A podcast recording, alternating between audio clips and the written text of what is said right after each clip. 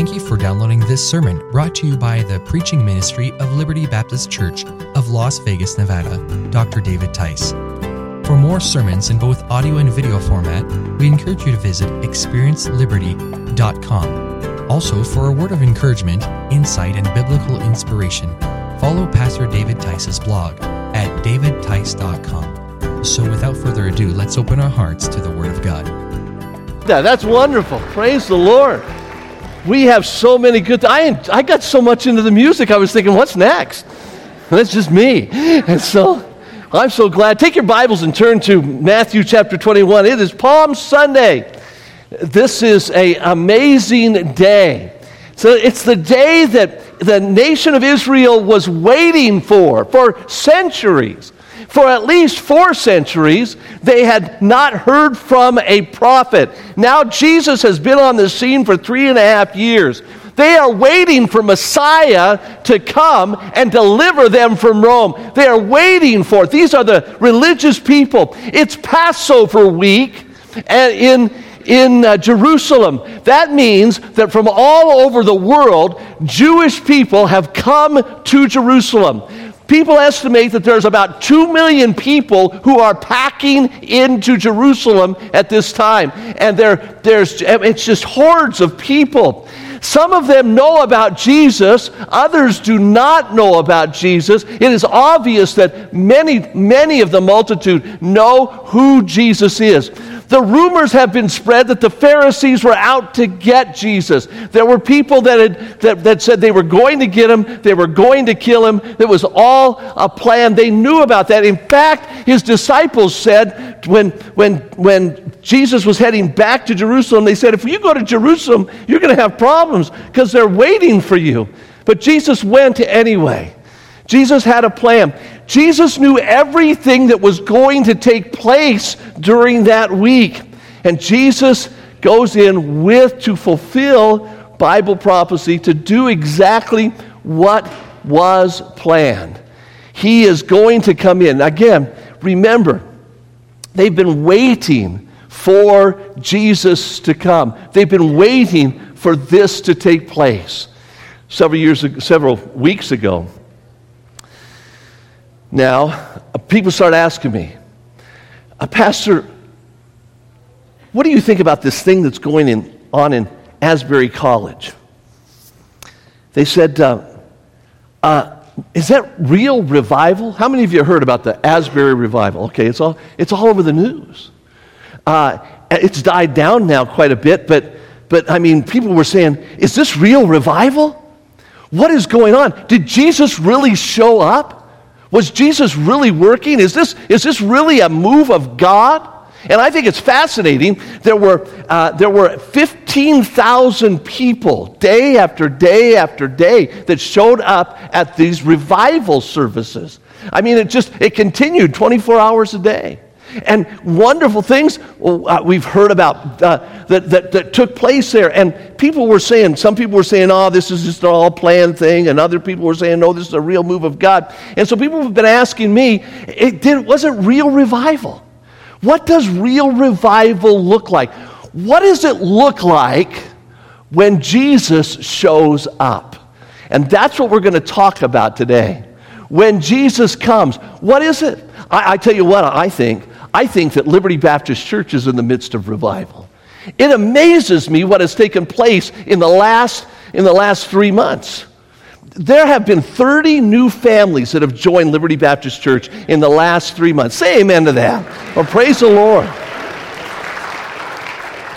There have been just yesterday, 10 new families are considering membership. We had, in the early service, we had three families join the church. We had one man who came in to the service and, and sat right, right over here. And right after the service, he came over and he said, I just need some help. He said, I don't know where to go. He said, I just decided to come here this morning. He came here, came back and met me and coffee with the pastor, and he bowed his head and trusted Jesus Christ as his Savior. Say amen to that. Praise the Lord listen, uh, in the last 12 weeks, week after week after week after week after week, people have trusted Jesus Christ as Lord and Savior. People have gotten baptized. God is working. It's an amazing thing what we are seeing God do. God is working. He's convicting men of sin. People are, uh, and, ladies of sin, uh, people are, are praying. People are seeking the face of God. They're allowing God to work in their life. And it's a wonderful thing to watch what God is doing. By the way, last week we took an offering to pay off the debt of this church, and many of you got involved in that. If you didn't get involved in that, you can fill out a card today and get involved in that. We had, uh, we needed $176,000 to pay off our existing debt, and we raised in one Sunday $127,000. Can you say amen to that? Praise the Lord. I'm just telling you, God is working. That's an amazing thing. I really believe that by, by the end of this month, we will have all the money committed to, to totally and completely eliminate this debt. It's amazing what God is doing. And this is God moving. God is working. And you say, How do you know that God's working? Well, in the story today, we're going to see God moving. And we're going to see what happens when Jesus shows up, when Jesus comes. Jesus, they've been expecting him, they've been wanting him. There's a bunch of religious people that are waiting for Jesus to come. And now Jesus shows up. He comes into Jerusalem. In Jerusalem is the temple of God, where Jesus is going to rule and reign for, for a thousand years on this planet. There's the temple, there's the palace. The Messiah is coming in. The Bible says in Matthew chapter 21, 21 and verse 1, the Bible says, And when they drew, and when they drew nigh unto Jerusalem, several things, just as a prelude, when, when they drew nigh to Jerusalem and were come to Bethphage, unto the Mount of Olives, then sent Jesus two disciples. I love this. This shows that Jesus knows everything that's going to go on saying unto them, Go into the village over against you, and straightway you shall find an ass tied and a colt with her. Loose them and bring them unto me. He knew exactly where the donkey was. He knew exactly where the baby of the donkey was. And he, he, he knew all that. He knew it ahead of time. And the Bible says, And if any man say aught unto you, you shall say, The Lord hath need of them, and straightway he will send them. Now, listen to this in verse, in verse 4.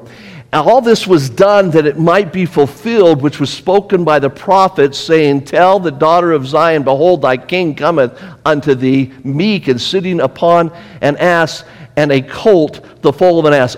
Jesus knew what was going to go on. Jesus is fulfilling Bible prophecy.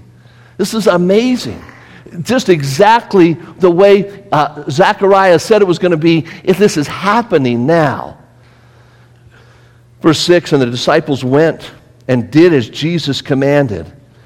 And they, by the way, they found it exactly the way Jesus said. If Jesus tells you to do something, do it because he knows what he's talking about. Say amen to that. Okay, and the Bible says, and, and they brought the ass and the colt and put them on their, uh, put, put on them their clothes and they sat on them. So they take all their, their outer garments and put them on top of the colt, and they pick up Jesus and they put him on there. I think that's very interesting that Jesus allowed himself to be handled and touched. He's placed up on, on the colt. And the Bible says, and they brought, uh, and, and verse 8, and a very great multitude spread, there are thousands of them, spread their garments in the way. Others cut down branches, and we know those were palm branches from the other, uh, from the other Gospels. Cut down branches from the trees and strawed them in the way, and the multitudes that went before and followed cried, saying, Hosanna. The word Hosanna means save us now, save us now. So they're looking at him as someone who can save them now to the son of David. Ah, they're looking at him as the descendant of King David, the rightful king of Jerusalem, of, of Israel. Blessed is he that cometh in the name of the Lord. They recognize him. That's a quote from the Old Testament, recognizing Jesus as God. He's coming in the name of the Lord, Jehovah. Hosanna, save us now in the highest. Save us, save us. And when he was come into Jerusalem, all the city was moved, saying, Who is this? The people that didn't know said, Who is this guy? Who is it? Of course, we know this is Jesus Christ. This is God in human flesh who came to this earth to suffer and die and pay for our sins. He was buried and rose from the dead, proving that he was God. He did that. He was coming to do that. The multitude answered and said, This is Jesus, the prophet of Nazareth of Galilee. Now, he comes in. He's recognized as the king. He's recognized as the Messiah. He's coming in. He's about to go now to the temple. There would be people who thought if he's going to the temple, he's the Messiah. Is he going to establish the kingdom? And he's coming to offer them the kingdom. But Jesus doesn't always do exactly what we think he's going to do. Jesus doesn't always act in the fashion that we think he's going to act. In fact, he does something that is shocking. He does something that goes totally contrary to the norm. There were people in the temple who were buying and selling animals, and that wasn't contrary to the law of God. They were buying and they were selling so that people could, could um, take an animal, buy it, and sacrifice it. Here was, here was the problem. If I was back in Galilee and I was going all the way to Jerusalem, I didn't want to take my sheep that cost, I'm just going to make a, up a number, $50 I didn't want to take that sheep, even though it was the perfect sheep for sacrifice. I didn't want to take it. The law said you don't have to take it. You can know what the cost of that sheep is, and you can go to the temple, and they can sell you a, a the same, sh- same uh, size sheep, everything for the same amount. And, and you can buy it and you can sacrifice them. Here's what the people in the temple, the religious people in the temple were doing. They were saying, oh, yeah, but this isn't $50. This is going to be $500. This is going to be $150, or this is going to be $100, whatever. They were, they were taking advantage of the people that were coming in and wanting to sacrifice. And so that's why he calls it a den of thieves. So these people come in and they were doing all these religious things. And by the way, all of this was accepted practice. This was the Pharisees had no problem with it, and they were keepers of the law. The Sadducees, who were religious people, they had no problem with it. All of the temple uh, goings on was all, it was all part of it. Oh, that's just part of it. Everybody's celebrating, everybody's doing whatever, and they're all celebrating. They're celebrating God. They're in the temple. These are religious people. They expect that when Messiah comes, they're going to say, Messiah is going to come in and say, Great job, guys. Hey, hey, come here. You're my homies. Come on, we're all together. This is great. Everything's going to be wonderful. That's what they're expecting. And then Jesus comes. And they get what they don't expect. The Bible says, look at it. The Bible says, and Jesus went into the temple of God. This is his temple. Jesus went into the temple of God and he cast out them that sold and bought in the temple and overthrew the tables of the money changers and, and the seats of them that sold dove. He goes in and he says, Hey, what are you guys doing? Get out of here. And he starts, he makes, the Bible tells us in the other accounts, he makes whips of, of the sheets and he starts driving them out so that everybody leaves the temple and the place is vacated. This is not what he expected, or they expected. Messiah was going to do when he came into the temple. He drove out all the junk. He got rid of the junk. He got rid of all that stuff that was there. He said unto them, It is written, My house shall be called a house of prayer, and you've made it a den of thieves. But then the blind and the lame, they couldn't leave. They couldn't walk, and they couldn't see to walk. They're still there. The blind and the lame approach him. The Bible says the blind and the lame came to him in the temple, and he healed them.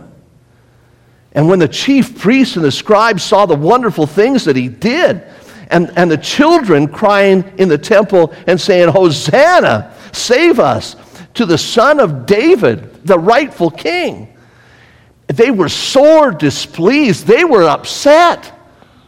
These things are causing them great wonder and they're saying, What in the world? Why is this guy allowing himself to be called the son of David? And he said unto them, Hearest thou these things? They're telling him, Stop them, stop them from doing this. He said, They said, Hearest not thou what these say?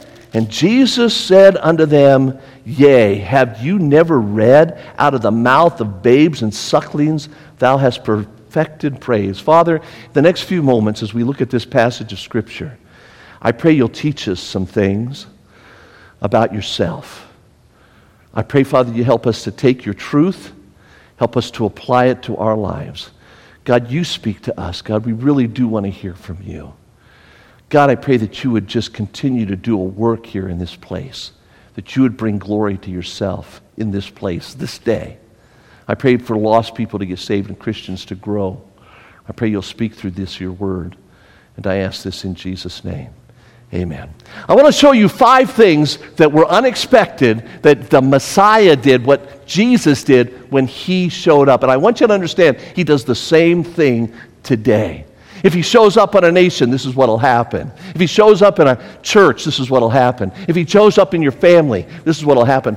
And this is what will happen in your life when you allow him to do what he wants to, wants to be done. Number one, I want you to see this. When Jesus comes, he will clean out the temple. He will clean out the temple. Jesus came into a place that was supposed to be a house of prayer and he saw junk. He saw stuff that wasn't supposed to be there. And he doesn't commend them, he points out the sin. When Jesus comes into our life and we allow him to work, he will point out sin. Listen, the unsaved person must first come to a point where they recognize they're sinners. In order to get saved, you had to come to a point where you said, I need to get saved. Boy, I, I know the things I've done wrong. I was talking to Darian this morning, and I said, Darian, the Bible says we're all sin. He said, Oh, I got a lot of sin. I don't know what that means, but I know what it means in my life. And before you can get saved, before you can ever come to Jesus, before Jesus will ever work in your life, He's going to point out sin in your life. He's going to, all that stuff that you've justified, that you said, hey, there's nothing wrong with that, He's going to say, you know, this is wrong. You got, you got some, you, you're selling some junk here. You got some junk here, and I'm not buying it. And he's going to overturn those tables. He's going to show you listen, a sin, uh, the Bible says we're all sinners. The Bible says, because of our sin, every one of us deserve to go to hell, to be separated from God. That's you, that's me. Well, you don't understand. I got a religious background. Doesn't matter. Doesn't matter how religious you've been. Doesn't matter how good you think you are. You are just like me. You deserve to go to hell because you have sinned. You've disobeyed God. Some you didn't even know about. Others you deliberately sinned. You chose to do wrong. The Bible says, for all of sin and come short of the glory of God. That's all of us. Because of our sin, we don't deserve to go to heaven. That's why Jesus came we can't work our way to heaven. You can't get to heaven by going to church. You can't get to heaven by being good. You can't get to heaven by doing good works. You just can't.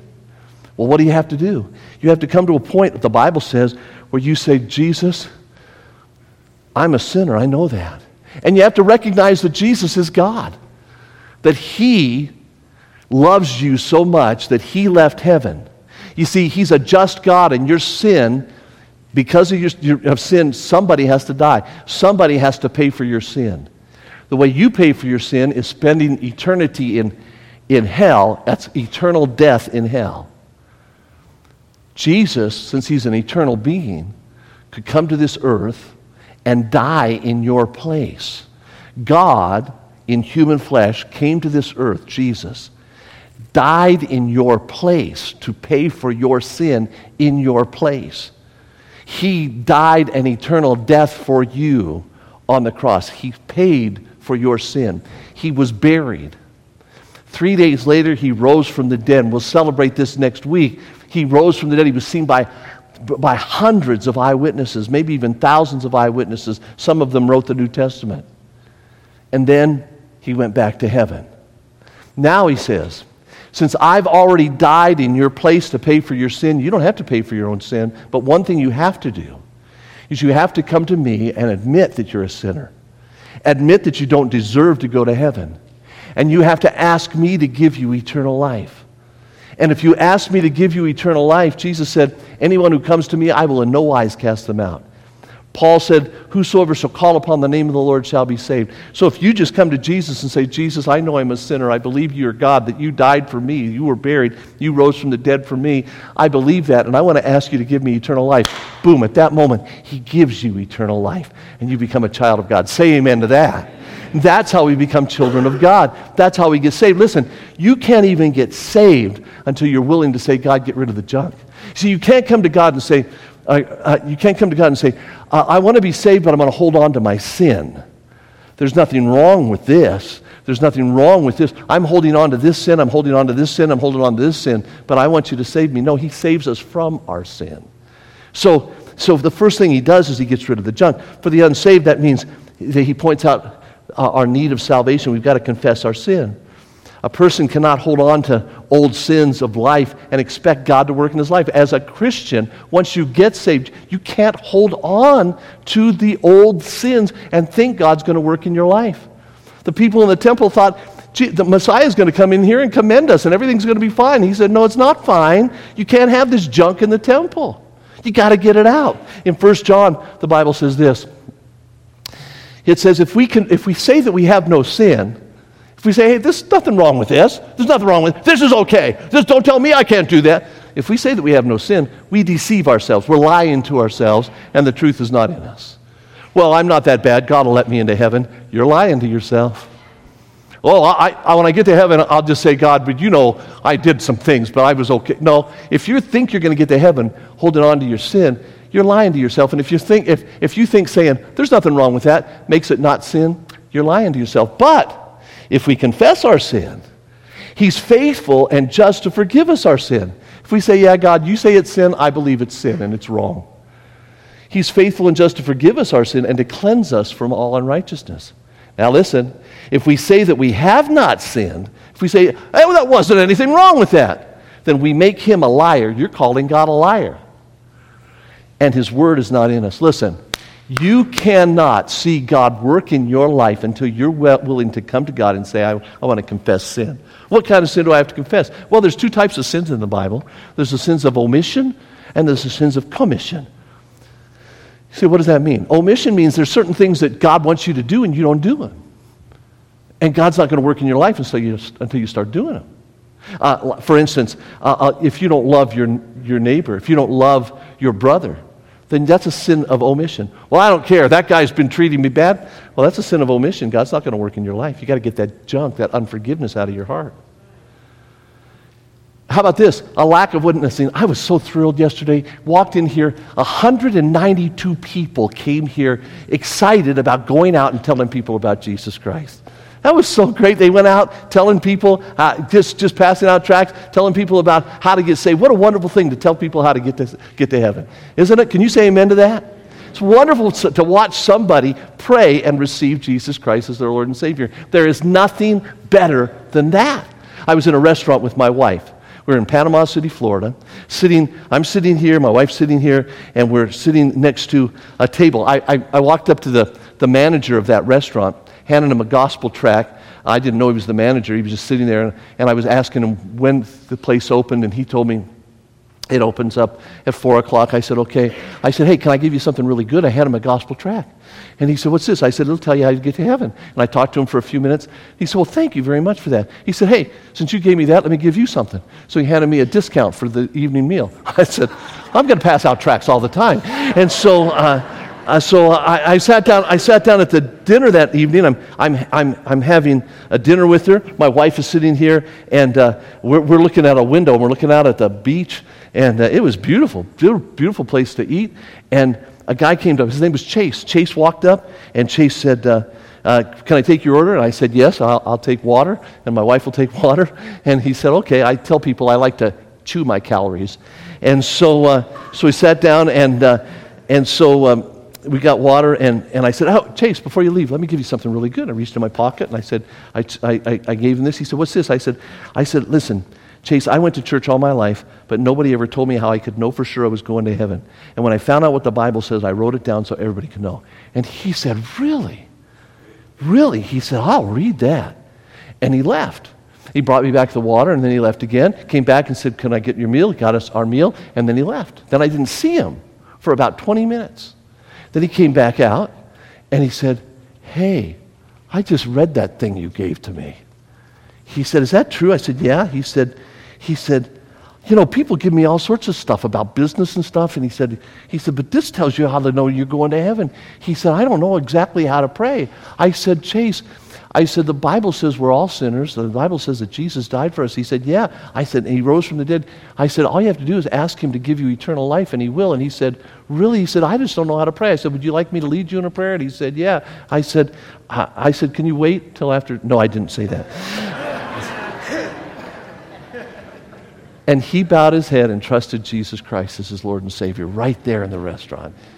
That's worth applauding. Praise the Lord. That's what God did. That's the Lord Jesus Christ. I want you to know there's nothing more thrilling than doing that. Uh, but uh, that wouldn't happen if you don't witness. People say, Well, I try to witness and people don't get saved. Well, pray for people to get saved, and they will. Uh, we just need to be busy telling people about Jesus Christ, planting seed. Uh, so my mentor, Sumner Wemp, used to say, You're, got, you're not going to grow corn unless you plant seed. you got to plant seed. you got to plant and plant and plant and plant. And pretty soon you'll see something pop up. But a lack of love, a lack of witnessing, a lack of service, not doing for others, but wanting to be served. This is all sin. And God wants that out of your life. A lack of giving. God wants that out of your life. God wants you to be a generous, loving, witnessing, serving servant. That's sins of omission, sins, sins of commission. Things that we do that we justify, drunkenness.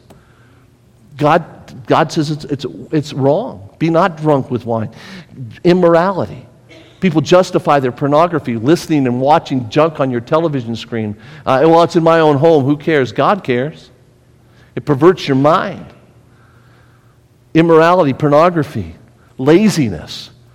Wait a minute. Laziness is sin? Now you're meddling, preacher. You stopped preaching. Now you're meddling. Laziness. God hates laziness. You know, I had a, a, a, a missionary's daughter, a missionary uh, her name was Debbie Melberg. Debbie, Debbie used to say that her, her dad was a very successful businessman in Tucson, Arizona. And they used to come up to him and say, Man, you're so lucky. And he would say this He said, Yeah, and the harder I work, the luckier I, I get. You see, God wants us to work. God ordained that man should work, that he should work willingly with his hands. God wants us to work. Laziness. Uh, we need to confess that and get that out of our lives. Gluttony. Oh, Baptist sin. Stop right there, preacher. Yeah, we need to confess that gluttony. We, we just one more Oreo. God doesn't want one more Oreo. You've had enough. Most addicting thing that I've come across in recent days is salted caramel. Yeah, somebody understands that. Man, who, I mean, nicotine has nothing compared to salted caramel. And it's out there everywhere. There's no federal laws prohibiting it. And there's no warning labels either. Anyway, let's go on. A lack of respect, not showing respect to authority. Boy, do we have that problem in our country. Listen, what I'm saying is this we, the, what God's going to do when Jesus comes, when you see revival, here's what's going to happen. He's going to come and he's going to clean out the temple. And he's going to, listen, John, he's not going to come to you and point out my sin. He's not going to come to you and point out Rob's sin. And there could be many, many things he points out about Rob. he's not going to do that. He's going to point out your sin to you. He's going to come to you, Justin, and point out your sin. He's going to come to you and point out your sin. That's what he's going to do. He's not pointing out everybody else's sin. He's coming to you where you are. It's so easy to see everybody else's problems. But listen, when Jesus enters into your life, when Jesus starts working in our lives collectively, he's going to point out where we need to straighten out, not where everybody else needs to straighten out. So, number one, he's going to clean out the junk out of the temple. Number two, when Jesus comes, he's, he's going to call us to prayer. Look at verse 13. The Bible says this And he said unto them, My house shall be called a house of prayer, but you've made it a den of thieves. That's a quote from Jeremiah. You've made a, a, den of thieves. When Jesus moves, there will always be a call to prayer. Let me give you a definition of prayer. Prayer is asking God to work through our lives in our time for His glory. I want you to read that with me. Prayer is asking God to work through our lives in our time for His glory. Okay, some of you are getting it down. Let's, let's do this a couple more times so you get it. Prayer is asking God to work through our lives in our time for His glory. One more time. Prayer is asking God to work through our lives in our time for His glory. That's what prayer is. When the disciples came to Jesus and they said, Teach us to pray, He said this in Luke chapter 11. He said, he, said, he said unto them, When you pray, say, Our Father, which art in heaven. You're in heaven, but we're on earth. Let your holy name be manifest through us in this earth. Let your kingdom come in this earth through us. Let your will be done as in heaven, so in earth. He is praying very specifically. Let, let your glory shine through us.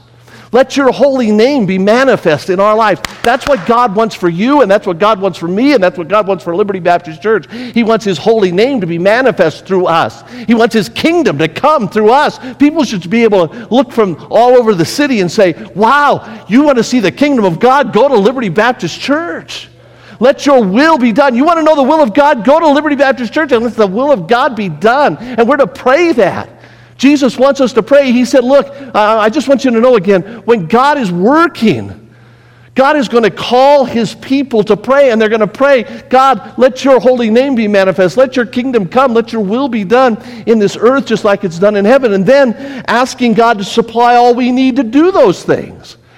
He says in verse 3, he says, Pray, give us this day our daily bread. What is that all about? That's not about bread. That's saying, God, give us what we need in order to do what you called us to do.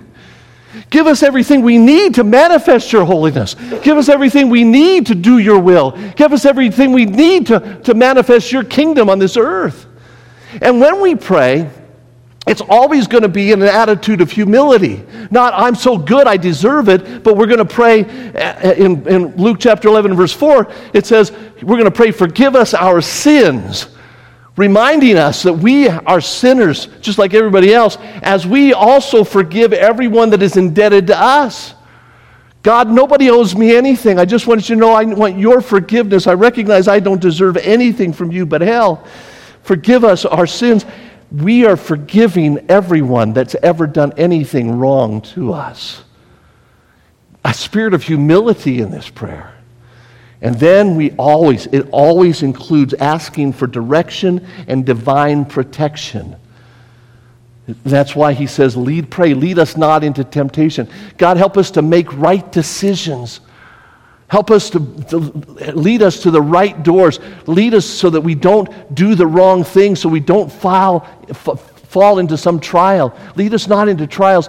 And then he said, Pray, deliver us from evil, which is the evil one. Can I tell you this? Satan hates you. Satan hates you.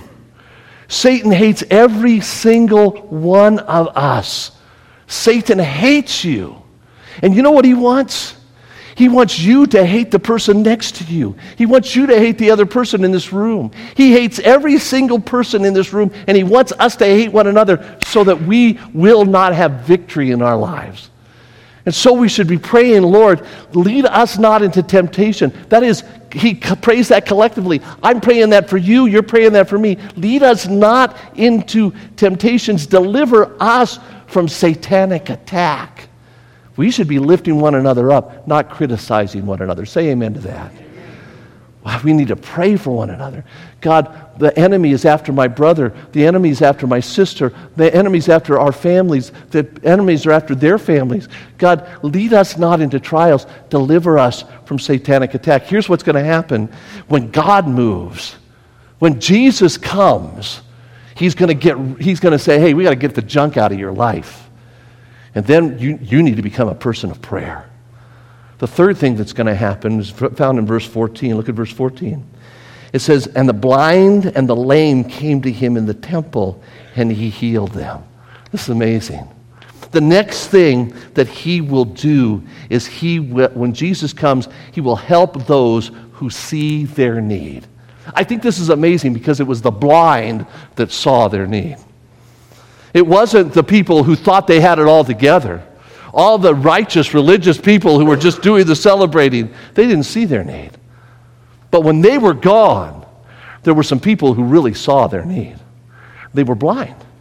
There were people that, were, that really saw their need. They were lame. And they come to Jesus.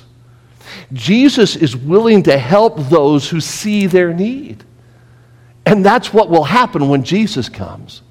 If a person doesn't see their need, he just goes by them. There were a lot of people probably that didn't get healed that day, but these were people who saw their need. We need to see that. Now, that was, he was actually healing blind people, but I want you to understand we live in a culture that is blind. The Bible says this in 2 Corinthians chapter 4. It says, But if our gospel be hid, it is hid to them that are lost. In whom, now listen to what, what the Bible says Satan does. In whom the God of this world hath blinded the minds of them which believe not, lest the light of the glorious gospel of Christ, who is the image of God, should shine unto them.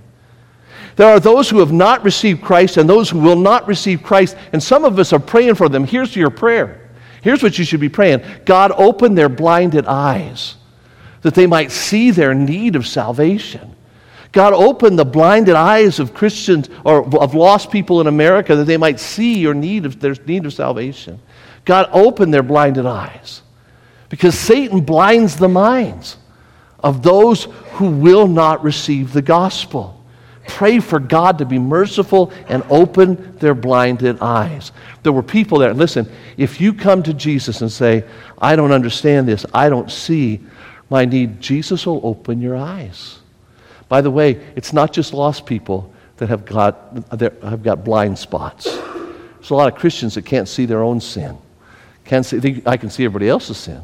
Like I said a few minutes ago, everybody can see Rob's sin.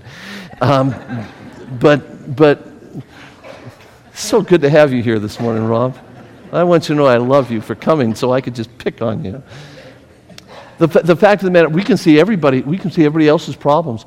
We need to say, God, my eyes are blind to myself. Show me the areas in my life that I need to fix. Allow Him to open our eyes. And then He made the lame walk. People that could not walk are now walking. I want you to understand that God wants Christians to rise up and walk. God tells us to walk in the Spirit.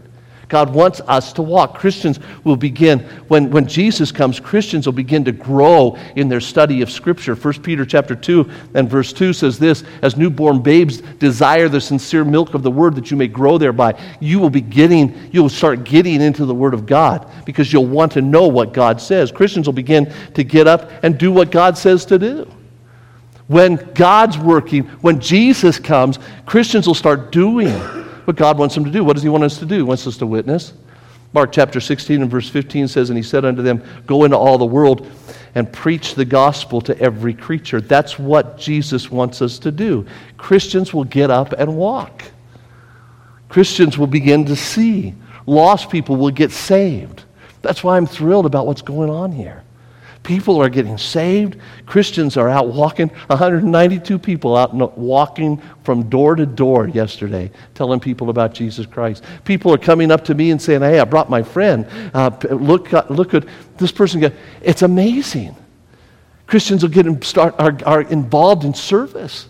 You don't see what's going on at Liberty Baptist Church you don't see what's going on at Liberty Baptist Church unless God is working and moving and people start doing what God wants them to do. It's amazing to watch what God is doing through you. Christians are walking, lost people, blind people are seeing. It's amazing. It's amazing. When Jesus comes, number four, look at verse 15.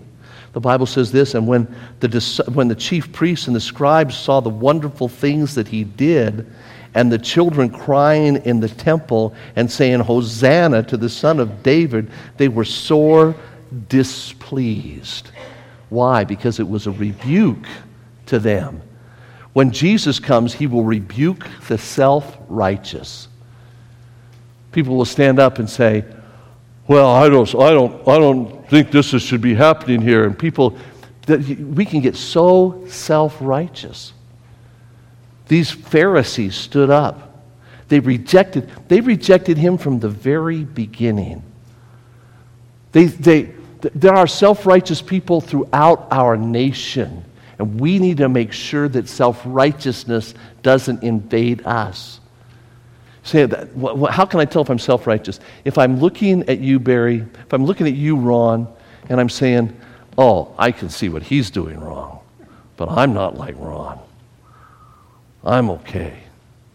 When I can see everybody else's fault, but I can't see me. When I can criticize my other brothers and sisters, but I can't see anything that I'm doing wrong. Man, it's so easy to get lifted up in pride and think, I, I don't do that. Look at that person. When we get critical of our brothers and sisters in Christ, that's self righteousness. That's self righteousness. You say, well, who's going to judge? Well, why don't we do what Jesus said? Jesus said that the Father hath commended uh, all judgment into my hands. Ooh, that's Jesus' job, not yours. He'll do the judging. You leave that to Him. Well, they're not doing it the way I do it. Well, why don't you just leave that to them? You know, in the world, the world's this way. The world, the world says, I've done, I've, I've done nothing wrong. I don't do anything wrong. I, I remember one day, I was very, very young. I was either in my teenage years or I was, or I was new in the ministry, but I was like in, either in my teenage years or in my early 20s. I heard that, I must have been in my early 20s. I heard that my brother had overdosed on Reds. And I knew that that meant that he was going to die. In fact, somebody told me all that he'd taken. I knew where he was, I knew the house that he was in. So I ran over to where he was. I got in a car, drove over to where he was. When I got to his place, the owner of the house, his name was Joe, was standing outside. Now, Joe was a professing homosexual. Joe ran a, a porn, porn movie shop down on Fremont Street. Uh, where they had uh, pornographic movies playing. Joe was standing there with a martini in one hand and a cigarette in the other hand when I came up to his door. I said, Joe, I, I, my, my brother's inside your house, and I said, he's uh, overdosed. You may not know about this, but he's overdosed. I need to get him up. I needed to get him up and walk him so he would vomit that out. Excuse me for being graphic, but to get that out, or it would go through his system and he'd be dead. So uh, I said, Can I? He said, Yeah, go, go ahead. So I went in and got him, and I walked. In. He said, I didn't know your brother had done that. And I went in. He's, my brother's passed out on his recliner, and I'm getting him up and I'm walking him around and, until finally what needed to take place took place. And then I left him and I walked outside. When I said to, when I went outside to talk to, to Joe, I said, Hey, Joe, I said, Has anybody ever shared with you how you could know you're going to heaven? And this is what Joe said. He said, Oh, I'm going to heaven. I said, Well, why, why do you say that? He said, he said, I know I'm going to heaven. I said, You do? He said, I said, Why? He said, Because I don't do anything wrong. I said, Joe, you don't do anything wrong. He said, No. I said, But the Bible says all have sinned. He said, Well, I, I, I haven't. I said, Joe, you don't think you've ever done anything wrong? No, I've never done anything wrong. Man owned a porno shop, poisoning the minds of hundreds of young people and adults.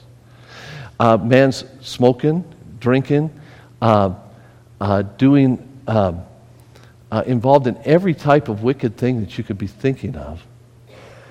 And yet he did nothing wrong. I want you to understand that's the thinking of our culture. There's nothing wrong with anything anymore. There's nothing wrong with anything. That's a Pharisaical attitude. The world is filled with self righteous sinners who don't see their need for salvation. The Bible says this in Romans chapter 2. In Romans chapter 2, the Bible says this When the Gentiles, which have not the law, do by nature things contained in the law, these, having not the law, are a law unto themselves, which show the works of the law written in their hearts, their conscience also bearing witness. So, what this is saying is that what, what Paul is saying here is that there are every everybody in the world has limits. They don't go beyond a certain point because there is a law. The law of god is written in their hearts saying certain things are morally right certain things are morally wrong. You have to totally and completely reject anything from god in order to become reprobate where you call right wrong and wrong right and you actually believe that. But he said most most people in the world uh, limit what they do wrong because the law of God is written in their heart. Their conscience also bearing witness. But what do they do when they sin? What do they do when they choose to do wrong anyway? The Bible says, and their thoughts, the meanwhile accusing, they say, I'm doing this because of him. I'm doing this because of them. The reason I shot that person was because, uh, because they said bad words to me and they deserve to die. Uh, be, uh, they, they accuse or they excuse. Well, I'm not that bad of a guy. That's what the Bible says happens. Because the world is filled with self righteousness. And we've got to be careful that doesn't happen with us. God, God will work through anyone who will not, be, will not work through anyone who's not willing to be honest about their own sins and failures. The Bible says this in Psalm chapter 139. He, the psalmist prayed, Search me, O God. And this is where we need to be. Search me, O God. Isn't this, this is an amazing picture?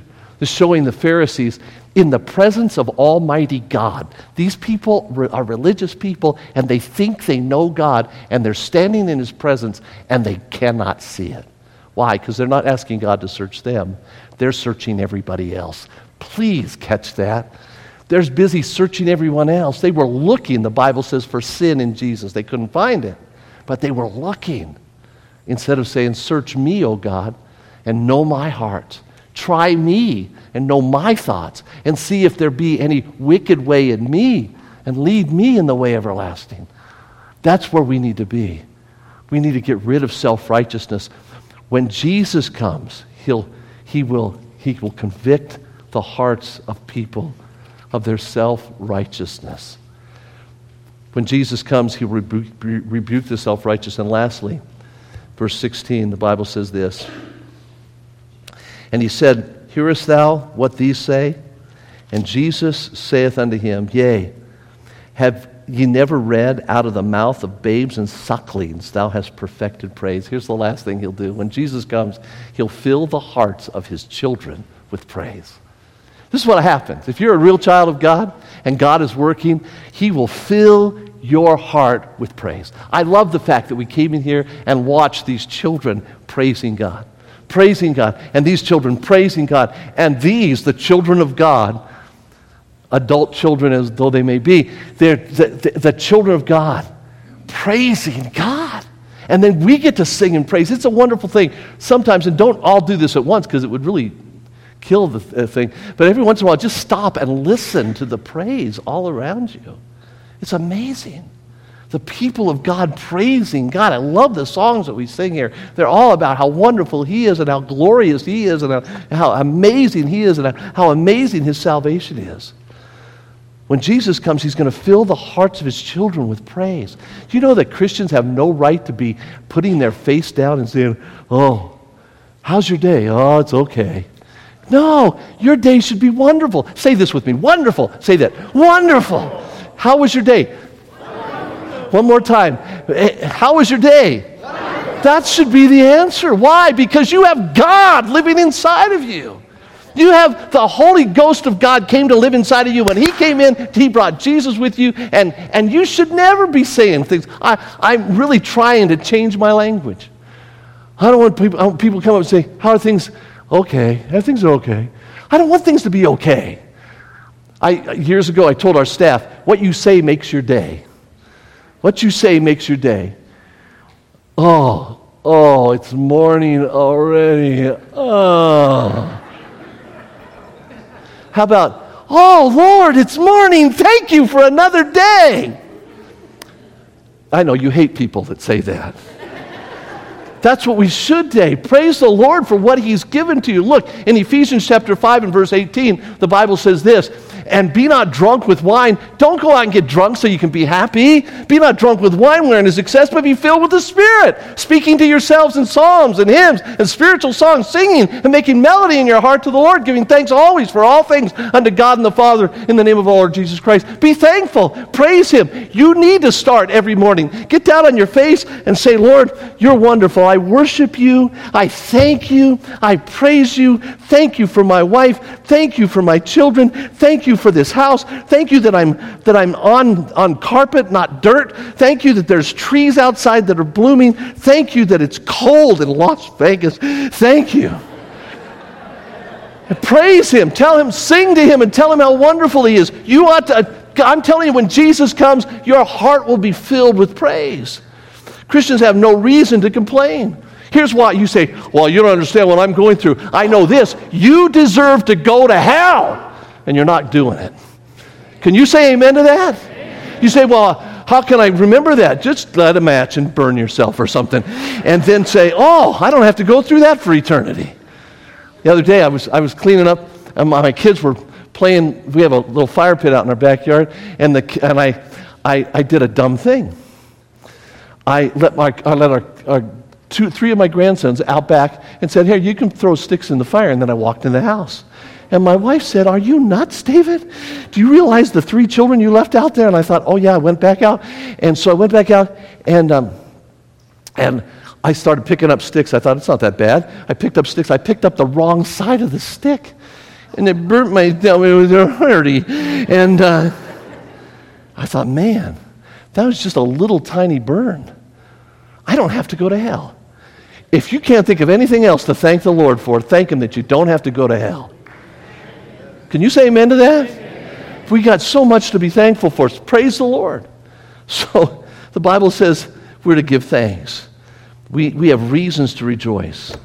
The Bible says this that the Christian should live constantly in, in joy. The Bible says that the fruit of the Spirit is love and joy and peace and long suffering and gentleness and goodness and faith and meekness and temperance. That's a lot to thank the Lord for. Say, Lord, fill me, control me today so that I might love and have joy and peace and long suffering. It means I'm putting up with people and I'm still I'm being nice to people and gentleness and I'm good and faithful. Just, just thank the Lord for what He's done for you. Praise the Lord. Christians need to learn to praise. We just need to learn to speak good things. Ephesians chapter 4, I love this verse. Look at this verse. Let no. How much? No. I, if, if, I, if, if, if I was in a classroom and it was a chalkboard, I would take a, I'd take a, a piece of, of chalk and I'd circle and say, no, no, no, no, no, no, no, no. Corrupt communication proceed out of your mouth. Don't let any community, I don't want to say anything that's discouraging you. I don't want to say anything negative. I don't want to, I, don't want to sound like Joel Osteen, but I don't want to say anything that's going to say, to make you think, hey, you, there's no help. Look, you should be the most encouraging person on the planet. Let no corrupt communication proceed out of your mouth, but that which is good to the use of edifying, that builds people up, that it may minister grace to the hearers. That's you and me. That's what happens when Jesus comes. Say, are we having revival? I think we're seeing God move because I'm watching this happen. I don't know what happened in Asbury. I wasn't there. But I know what I'm seeing. I'm seeing in churches across this country. I know what I'm seeing here at Liberty Baptist Church. God is working. God's coming. You say, how do you know that? Because He's pointed out sin, number one. And number two, He's called us to prayer. And number three, he opened, he's opened some, blind, some blinded eyes. He's showing me things about myself that I need to do. Uh, he, he's, re, he's, he's rebuking the self righteous. That's what he did then, and that's what he'll do now. He's filling the hearts of believers with praise. And I believe God's working. You say, Well, I'm, I'm not so sure. I don't, he's not working in my life. Well, maybe you're the Pharisee. Maybe you're the guy in the temple that just can't see Jesus is there. Maybe you're just not seeing it because maybe you're looking at everybody else instead of asking Jesus to look at you. Let's ask Him to look at us and point out where we need to do right. Let's pray. Father, help us to take this truth, help us to apply it to our lives. I pray if there's somebody that's not saved, that right now, right now, he'll get saved or she'll get saved. And I ask this in Jesus' name. We hope that message was an encouragement to your heart. Now, for weekly updates and for information about Liberty Baptist Church, be sure to follow us on Twitter and like us on Facebook at LBC of Las Vegas. Well, that's it for today. Thanks again for listening. Until next time, God bless.